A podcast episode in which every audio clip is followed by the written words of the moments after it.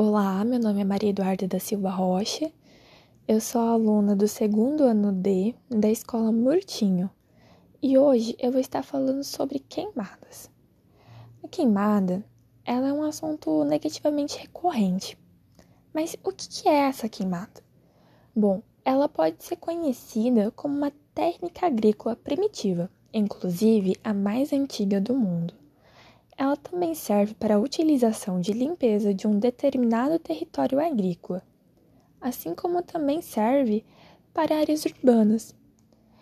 É, nós podemos dizer que desmatamento e queimada eles andam juntos, pois ambos destroem os nossos biomas, favorecendo assim o aumento do aquecimento global e destruindo a camada de ozônio. As principais causas da queimadas se trata da relação do aumento da temperatura, deixando as florestas mais vulneráveis a incêndios. Existem dois tipos de queimada, que são as queimadas naturais, que são provocadas pela própria natureza, e as queimadas artificiais, que foram provocadas pelo ser humano.